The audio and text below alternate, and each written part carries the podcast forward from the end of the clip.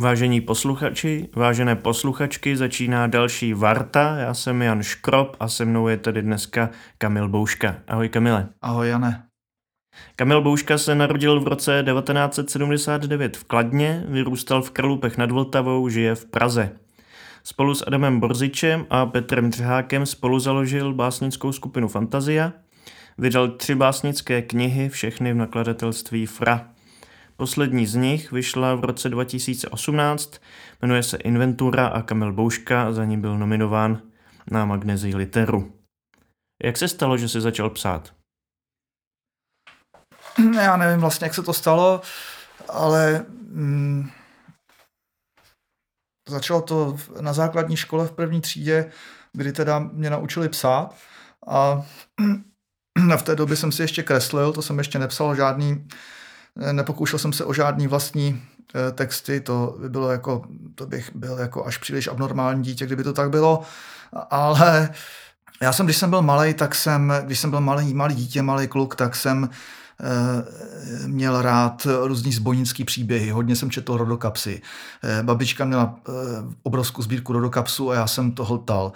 Měl jsem rád všechny ty gaunery a gangstry a hodně jsem se do nich vžíval a, a dramaticky prožíval Eh, ty osudy a všechny ty dějové zvraty a podobně. A eh, je to taky spojený s tím, že mm, já jsem jako malý dítě měl takový velký sen, chtěl jsem být lupičem a nějak eh, tahle touha si myslím, že celkem věrně odráží moji dobrodružnou povahu, řekl bych. Takže taky jsem měl rád Robina Hooda a psal jsem vlastní verze v Robina Hooda a vymýšlel si různý příběhy, napsal jsem z toho i sešitu. No a někdy, někdy tak, já nevím, asi tak, když mi bylo kolem asi deseti let, tak jsem, tak jsem se začal pokoušet eh, o něco jako básně. Ale přišlo to tak, že moje babička odebírala takový, takový časopisy různý, kromě detektivek, eh, tak sešitů detektivek, tak to byly taky různý ženský časopisy. Já jsem si v jednom ženském časopise prostě přečetl eh, báseň Fráni Šrámka. A pamatuju si, že ta báseň byla nějak jako o úsvitu nebo e, začínající den a mám z toho dneska takový dojem, jako viděl jsem to slunce. No a já jsem zrovna, když jsem tu báseň četl, koukal z okna e, na slunce, který zacházelo, bylo léto a, četl, a tuhle báseň v těch deseti letech, když jsem si četl vlastně, tak pamatuju si jenom takový pocit určitého jako rozechvění, rozechvění, jako velmi silného.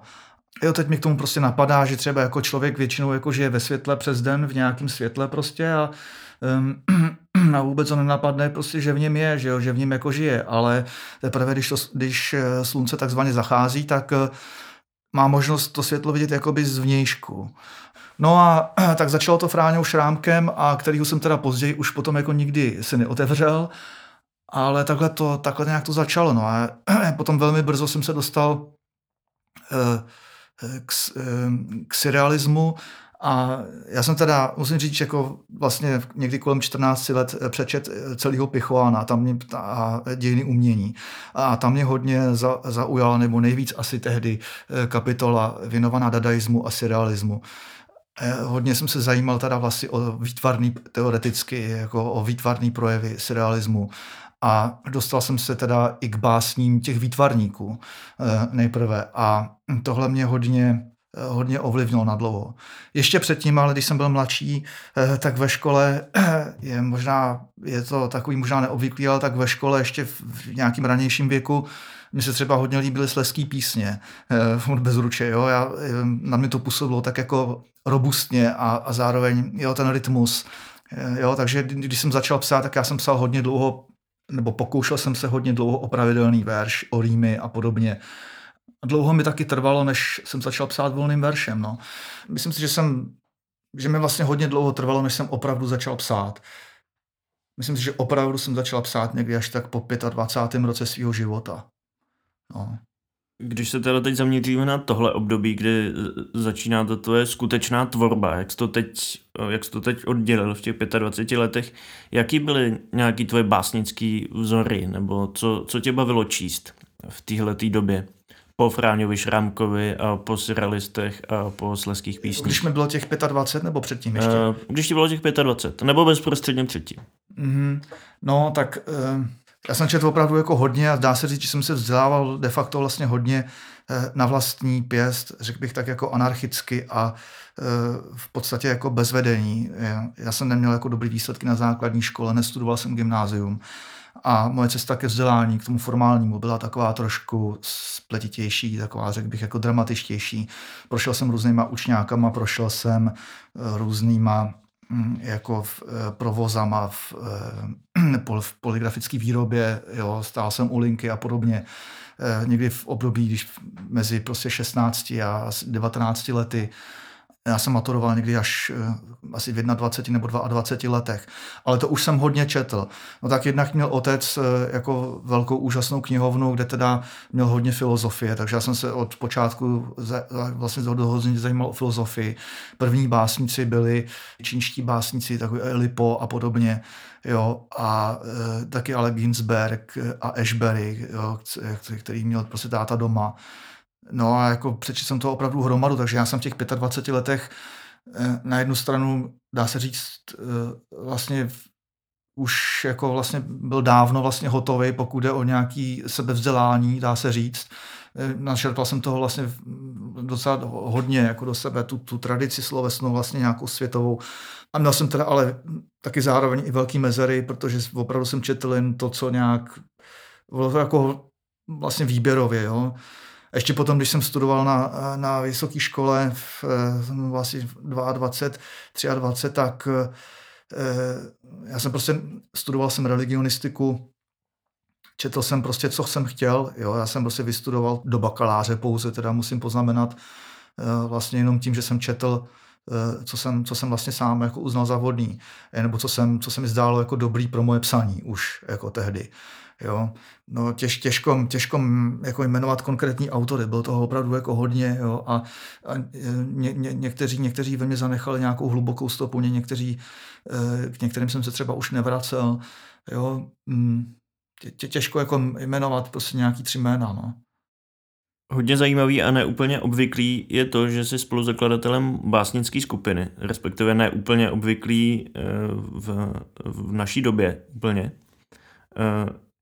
Co k tomu vedlo, eh, k básnické skupině Fantazia a jak tě to ovlivnilo jako autora fungování v tomhletom kolektivu, byť teda úzkým poměrně? No, eh, já jsem se seznámil eh, právě na škole, kde jsem studoval religionistiku v Pardubicích, tak jsem se seznámil s Petrem Řehákem, který mě seznámil s Adamem Borzičem. A to bylo pro mě to bylo pro mě jako skutečně jako určující a zásadní setkání, protože mm, do té doby vlastně já jsem se v literární společnosti nepohyboval. Eh, nepohyboval jsem se ani ve společnosti, eh, která by eh, měla nějaký vlastně vztah jako k psanému slovu nebo prostě ke slovesní kultuře, dá se říct, a když tak okrajový. A mm, tady jsem vlastně v nich jsem poznal kluky, kteří, kteří opravdu jako poezí žili. A protože, eh, doufám si říct, jsem to měl nějak podobně, tak jsme přirozeně se začali scházet, dali jsme se dohromady a to v situaci kolem roku 2005, kdy mm, kdy teda česká, kdy teda ta prostě morfologie české poezie vypadala opravdu hodně jinak než dnes. Jo, a mm, měl bych možná říct jak jinak, ale už jsem to jako říkal, různě jsem to zmiňoval v různých jiných, jiných příležitostech, ale řeknu třeba jenom takových pár příkladů. Nebylo třeba tehdy běžný, že by součástí kulturních programů, eh, nejen teda v regionech, ale ani v centru, že by, že by bylo čtení poezie. Jo? A když už, tak eh, jako něco kuriozního, bizarního, eh, na to špak, aby, na to špak, aby autoři aby autorům byl vyplácený honorář. To se prostě jako nedělo, jo, ale to jsou takové jako jenom vnější projevy. Pokud je o pozi samotnou, tak tady bylo několik jako vlastně výrazných autorů, ale mm, můj dojem tehdy byl, že jako literatura tehdejší, že, že byla hodně atomizovaná, hodně atomizovaná a, mm, a zdálo se nám, že tak nějak vůbec, nebo téměř vůbec jo, vlastně ne, nereflektuje sociální souvislosti, svoje sociální souvislosti. Jo, jako a už v době, kdy teda jsme měli za sebou v roce 2000 velkou demonstraci proti globálnímu kapitalismu a podobně. Takže jo, jako by ten vnější svět se jí tak trošku jako netýkal. Můj dojem tehdy byl, že literatura tak jako je zakutá sama do sebe, řeší si své, své témata, opravdu taková trošku slonovinová věž a my jsme prostě chtěli, nebo já jsem prostě chtěl, my jsme prostě chtěli jako skupina Fantazia uh, vnášet do poezie trošku prostě otázky sociální skutečnost. No. Chtěli jsme, v, aby, ta, aby prostě básně obsahovaly nějakým způsobem měli jsme takovou ambici, aby prostě celek světa se v nich nějak, eh, aby v nich nějak jako byl, no. V jednom rozhovoru si mluvil o tom, že je pro tebe důležitý odnaučovat se psát a znovu se to učit. Dá se o tom říct něco víc? Je v tom nějaká vědomá metoda nebo je to nějaký proces, který se děje samovolně, když přemýšlíš nad nějakýma novejma směrama, kudy se vydat jako básník? Tak já jsem, já jsem to tehdy vlastně, eh, o tomhle jsem tehdy mluvil, myslím v souvislosti eh, s inventurou, se svojí jako poslední knížkou, eh, kde teda opravdu jsem se musel jako odnaučit jako psát, jako, jo, a tohle jako možná stojí za rozvinutí. Jak si myslím, že aby bylo co se odnaučovat, tak je potřeba nejprve něco umět. Otázka ovšem je, jestli lze skutečně vůbec něco umět. Jo? A mm, mluvíme o literatuře, takže mluvíme o jazyku. Já jsem měl vždycky takový trošku, eh, můj vztah k jazyku byl jako takový vždycky trošku jako iritabilní. Mě mě prostě v, jako jazyk vlastně iritoval eh, nějakým způsobem, jako různý jazykový projevy. Mě třeba fascinovali vždycky takový ty lidi, eh, kteří mluví a jsou schopní prostě eh, mluvit třeba minuty, hodiny a, a neříct vůbec nic, jo, taková ta vomáčka, jo, to, to, to mě jako vždycky fascinovalo, jo, že člověk jako jde tak trošku až jako dom dlop z toho, jo, že prostě to nebo, že už to jako nejde vydržet. Nebo, nebo, nebo jazyk různých jako vyhlášek, jo, nebo různých deklarací. Jo. Svého času třeba hodně dávno jsem se třeba zajímal o mm, dějiny třeba francouzské revoluce a to už taky, to taky věc mýho mládí. Jo? A fascinoval mě jazyk vlastně těch, těch dokumentů, těch deklarací. Já teda nejsem jako franštinář a e, vlastně mm, čtu překlady. Jo? A e, tohle mě prostě fascinovalo a zároveň jsem si na tom právě uvědomoval, že, že člověk jako nedokáže adekvátně vyslovit ani sám sebe. Jo, vlastně nikdy. Jo, že ve chvíli, ve chvíli už jako vlastně někdy jsem měl pocit, že už z každého prvního slova se, se mi vlastně musí dělat zle, na to špak napsaného slova. Jo, že jako a, a e, tohle, tohle mě vlastně, e, tohle řekl bych jako zakládá takový určitý jako můj, řekněme, dramatický vztah k jazyku, jo? že iritovalo mě to, jo, prostě nelze se vlastně vyslovit, jo. A teď, teď když člověk prostě načerpá do sebe nějakou literární tradici, je, je velká potíž e, psát vlastním způsobem, nebo vůbec myslet vlastním způsobem, hovo, hovořit e, vlastními slovy, jo. Než, než se člověk dostane k, vůbec k, e, k věcem nějakého sebevyjádření, tak to, to je jako jako je to téměř jako nemo, nemožná věc. A, a teď samozřejmě člověk zjišťuje, že, eh, že nebo já jsem jako zjistil, že mm, proto taky tak ta cesta vlastně toho psaní eh, jako je, strašně dlouhá, než se člověk dostane vlastně k něčemu, co, co stojí za to, aby vůbec byl zachovaný, protože pořád jenom jako cyklíš, eh, co, eh, co už bylo napsané. Vytváříš v podstatě, ať už vědomě nebo nevědomě, nějaký variace. Vlastně, jo, ať už si to uvědomuješ nebo ne, tak jo, a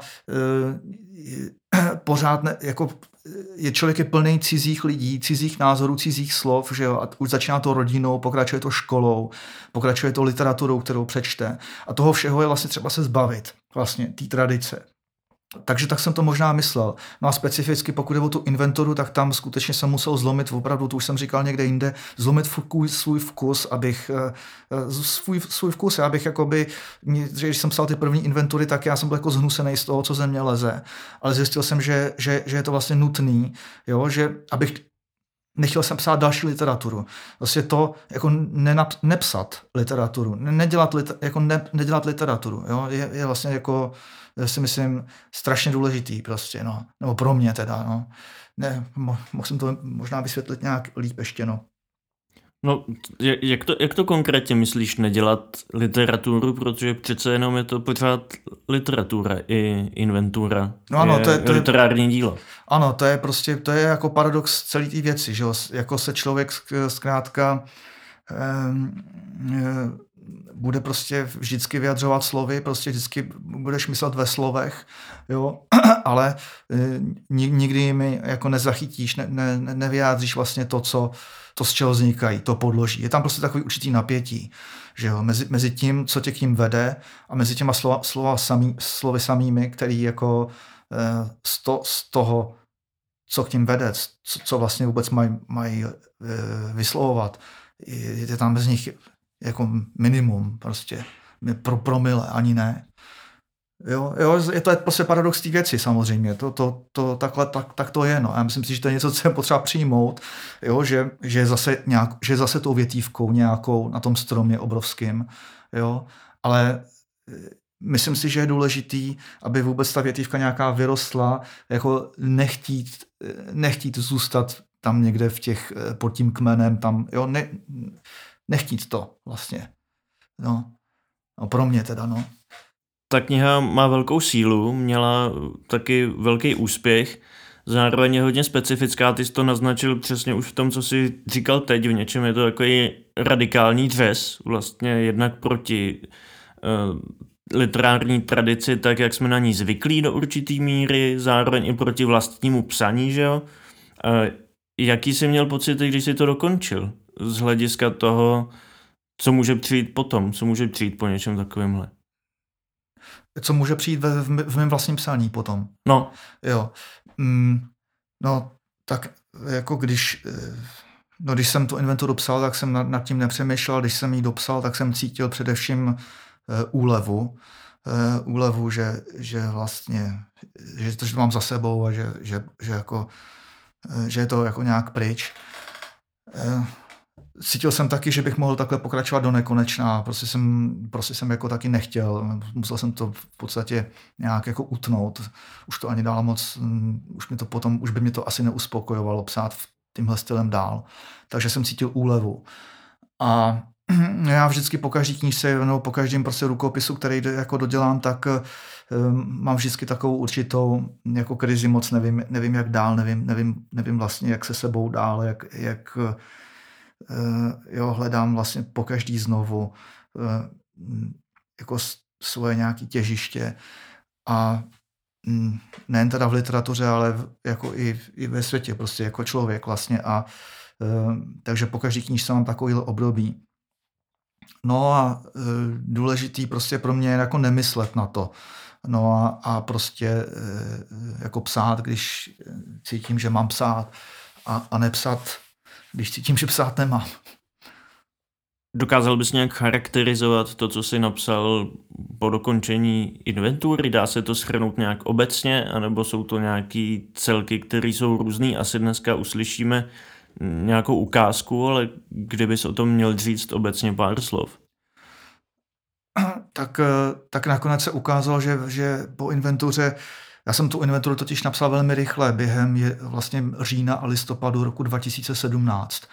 Jo, takže já jsem vlastně byla nějaká, byla nějaká cezura, kdy jsem teda nevěděl, co se sebou, a, ale poměrně vlastně ne až tak dlouho potom jsem, jsem začal jako normálně psát dál a e, v podstatě jsem se jako vrátil jako, jako řekl bych, k, norm, jako k normálním básním, ale snad s tím, že je tam, je v nich asi víc humoru, řekl bych, jako v těch básních následujících víc, víc humoru, možná i víc ironie.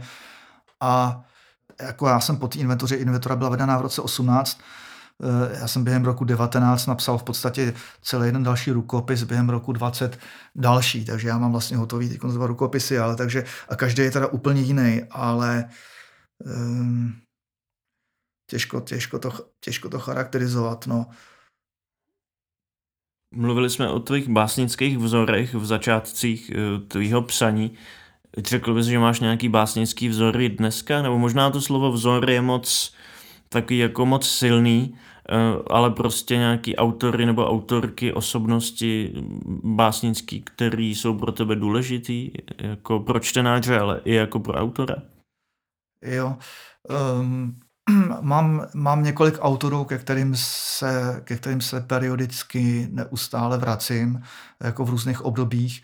To neznamená, že čtu jenom je, jo, čtu prostě jiné věci, taky čtu prostě hodně prozy, beletry, ale odborné literatury. Vždycky jsem se jako zajímal mm, o e, sociologii a i jako filozofickou literaturu. Mám rád prostě eseje a to jako nejen, literát, nejen literátů, nejen lise, který, kteří píš, píšou literáti, autoři, ke kterým se, neust, jako, kterým se jako vlastně často periodicky vracím, tak jsou to, eh, je to třeba zrovna eh, Ashbury, je to vůbec, jsou to vůbec autoři eh, New Yorkské školy, jo, James Schuyler, Frank O'Hara, mm, je to, je to Nikanor Para taky, je to mm, potom, potom jsou to autoři, já nevím, Wilbur, pak mm, N. Sexton, eh, pak jo, jo, mm, Henry Michaud určitě, Jiří Kolář, jo, a, ta, a tak to jsou autoři, ke kterým se jako vracím vlastně, no, periodicky, ještě jako jejich, jejich, jejich, jejich víc, jo, je to, no, teď se nespomenu dál, no, ale ty se zároveň už dostal do pozice básníka, který ovlivňuje a inspiruje ostatní. Určitě patříš k literárním vzorům mladších autorů a autorek. Prožíváš to nějak? Myslíš na to třeba, když píšeš? Nebo eh, vůbec? No ne, vlastně ani eh, vlastně si tak moc ani jako, já nevím, jako nad tímhle fakt nepřemýšlím a vlastně by mi to asi ani nenapadlo, kdybys, kdybys to neřekl.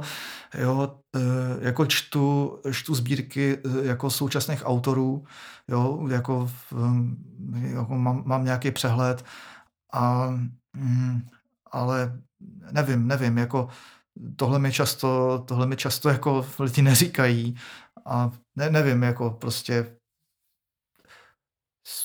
jako spíš, nevím, psaní je to je spíš jako osamělá záležitost, no a já nejsem na sociálních sítích, takže já jako to vlastně moc jako ne, nevím, jako ne, ne, nemám přehled, teda, jako mám přehled o těch knížkách, jako když, když vyjdou, ale moc nemám přehled vlastně o aktuální debatě, která se zrovna vede, nebo, jo, nebo co kdo komu říká, nebo, nebo tak, tak to jako moc neprožívám, no. A nechybí ti to? Že bys chtěl mít ten přehled?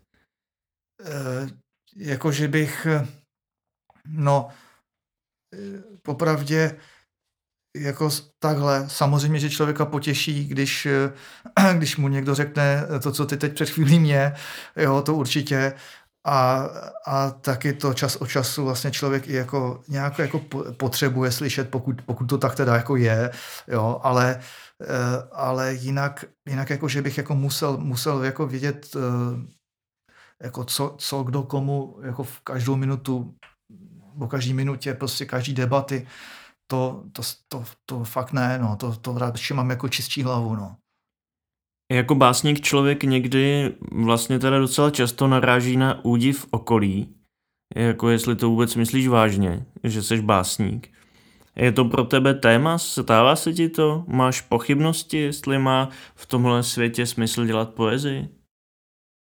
Já jsem úplně neporozuměl vlastně té první části té otázky, ale tak uh, jestli pochybuji, jestli má dělat... Jestli pochybuji... Že když někomu řekneš, že jsi básník, tak mnohdy, nebo mně se to aspoň děje, lidi reagují s určitým údivem, šokem, jako je obtížný pro ně tomu uvěřit, že, že někdo se poezí zabývá, respektive, že se jí zabývá do té míry, že sám o sobě řekne primárně, že je básník. Že, mm. že to je mhm. taková jako konfrontace s tím světem, který s tím vlastně úplně nepočítá. Mm-hmm. Jako eh, vlastně přiznám se, já bych to někdy i raději jako tajil, Eh, jo, že, že jsem básník a vlastně, vlastně mi vadí, že, že každý, kdo zadá moje jméno do Google, tak, tak hned jako zjistí, kdo jsem, že jo. On potom jako člověk, když chodí po těch pracovních pohovorech, tak on mu to nemusí vždycky prospět. Eh, nemusí to být vždycky k prospěchu, ale tak už to prostě je. A jo, proč by, taky mě, proč by to taky člověku mělo být ku prospěchu, že jo. Ale mm, takže já bych to, já bych jako, já se tím většinou moc jako nechlubím, no. A Eh, a jestli pochybuju, eh, jestli někdy pochybuju, jestli, eh, jestli někdy pochybuju o tom, zda má smysl psát poezii, hmm, jako, mm, nevím, no, třeba nemá, no, a, a, a i kdyby nemělo, jako tak mě to bude jedno, prostě, no, mě, jako jo, měl hostejný, jestli to smysl má nebo nemá, jako. Přiš, přišla chvíle, abys teda přečetl nějaký ukázky. Předpokládám, že z těch dvou rukopisů, který vznikly po inventuře. Ještě něco jiného? Ne, ne, ne, já budu číst, budu číst vlastně, přečtu teda tři básně, které jsou úplně nejnovější, eh, který jsem teda zatím ještě nečetl. Eh, teď mám zrovna to období, kdy, kdy právě nevím přesně jak dál, takže jsou to jenom takový pokusy, řeklo by se vlastně legrácky a takže eh, tři, tři básně vlastně úplně nový.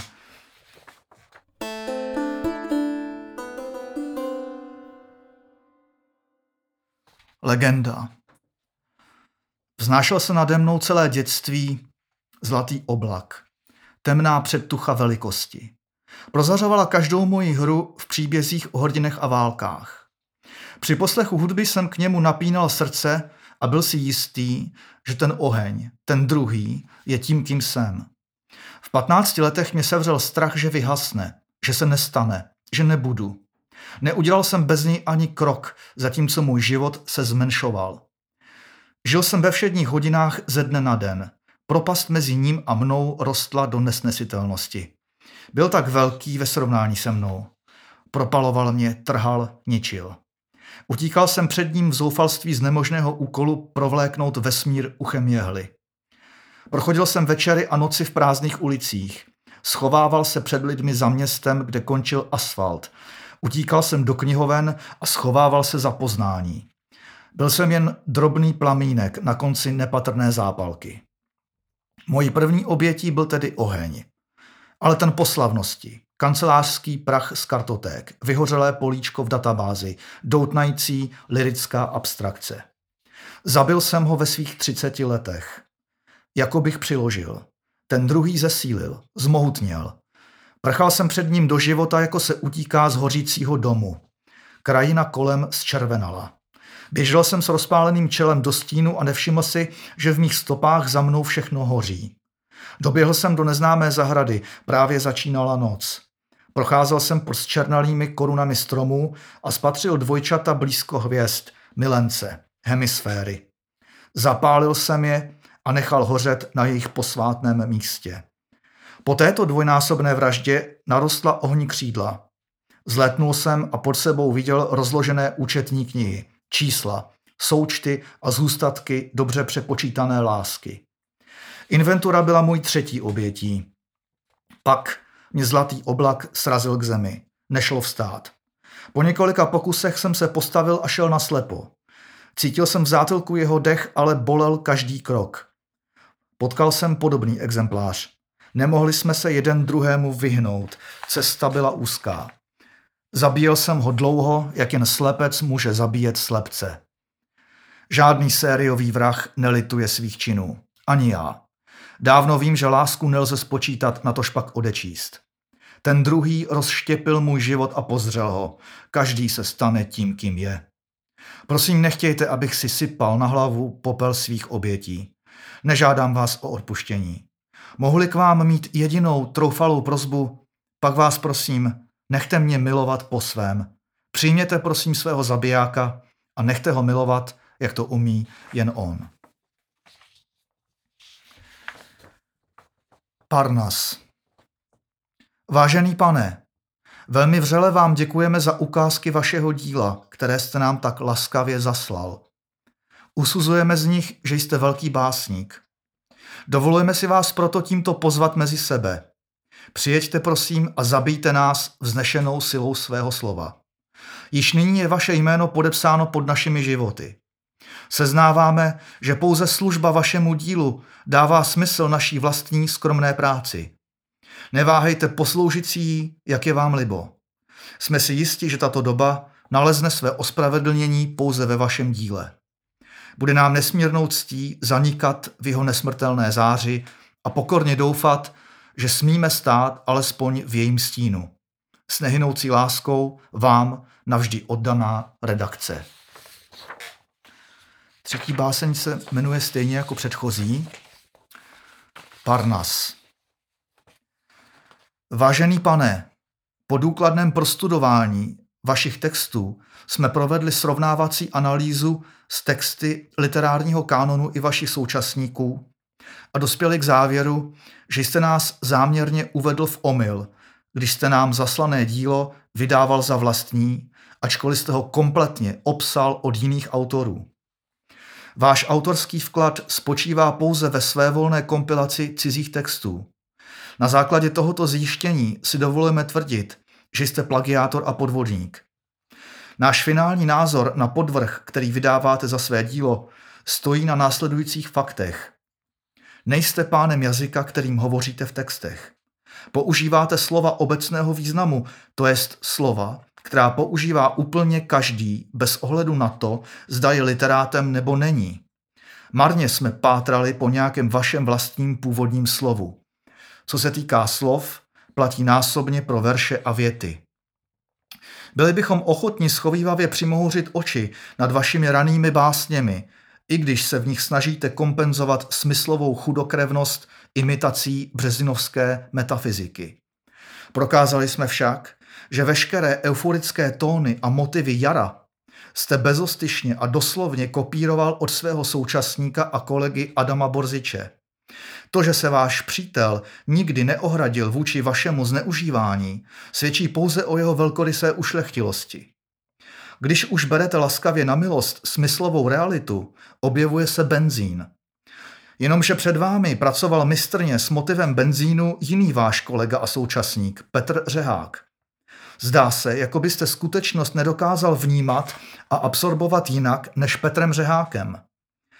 Natolik ve vašich verších celá absentuje jakákoliv stopa původního vztahu ke skutečnosti. Nemluvíme už ani o tom, že slovo benzín nevymyslel Petr Řehák. Troufáme si tvrdit, že kopírujete každého řeháka své doby, který je literátem. Nepřiznaně a poněkud závažněji opisujete od Jakuba Řeháka například Dny končily. Zatímco Jakub Řehák průkazně již před vámi napsal Dny začínaly. Když pomineme typický nekrofilní obrat ke konci, vidíme téměř totožný rytmus, totožné slovo na prvním místě a na druhém slovo zrcadlově obráceného významu. Připouštíme, že něco takového se může přihodit i poctivým básníkům, ale zatímco poctivý básník by se za tento lapsus omluvil a inkriminovanou báseň by nepublikoval pod vlastním jménem, vy jste ji pod svým jménem publikoval, aniž jste uvedl zdroj citace. Dosud jsme hovořili o kopírování vašich současníků, ale způsob, jakým zacházíte se světovým literárním kánonem, nemůžeme nazvat jinak než bezskrupulózním loupeživým rabováním. Zneužíváte a svým jménem publikujete překlady autorů, jako jsou Rilke, Joyce, Nietzsche, Lecomte, Artaud, Baudelaire a mnoha dalších. Přivlastňujete si obětavou práci překladatelů těchto autorů. Pohrdáte překladateli i uvedenými autory, jejichž texty zrůdně kompilujete, karikujete tím jejich původní díla. Například znovu zrodit se ve stovce bytostí. To opravdu nenapadne každého. K tomu už je třeba jistého génia, kterým Friedrich Nietzsche ovšem byl, na rozdíl od vás. Vy jste si jeho génia samolibě přivlastnil a podepsal se pod jeho slova. Rovněž pohlcení, prolomení všeho jste obsal. Zatímco nepochybujeme o tom, že Roger Gilbert Lecom takové pohlcení a prolomení prožil na vlastní kůži, ve vašem případě jsme si jisti, že nejste schopen sobě vlastním způsobem prožít vůbec nic. Nejotřesnější na vás ovšem je, a v tomto bodě nabývá vaše jednání charakter trestného činu, že neváháte vyrabovat ani vlastní matku. Při pečlivé analýze vašich textů jsme se museli uchýlit k metodám investigativy a terénního výzkumu. Jejich pomocí jsme zjistili, že verš okolo za sebe, okolo k sobě je doslovnou citací snu vaší matky. Použil jste slova z jejího snu bez jakékoliv snahy o změnu kontextu a opět bez uvedení autorství. Nespokojil jste se však se zneužitím pouze vla, vaší vlastní matky. V jedné z nejnovějších básní doslovně přepisujete výpověď z výslechu obecně známého sériového sexuálního vraha. Postava představující v básni personifikovanou poezii hovoří ústy deviantního vražedníka. To už není pouhý literární plagiát, ale naprosto bezcitný zločin. Něco takového nemá v historii literatury obdoby. Tímto výše popsaným jednáním jste se diskvalifikoval jako básník a odsoudil jako člověk. Od této chvíle už nepatříte do literární společnosti. Považujeme za nemožné tolerovat vás i jako spoluobčana. Domníváme se, že společnost se musí chránit před působením amorálních jedinců. Proto jsme se rozhodli podat na vás trestní oznámení nejen pro porušování autorského práva, ale i pro schvalování a podporu zločinů proti lidskosti. Redakce. Děkuju. Já moc děkuju. Děkuju.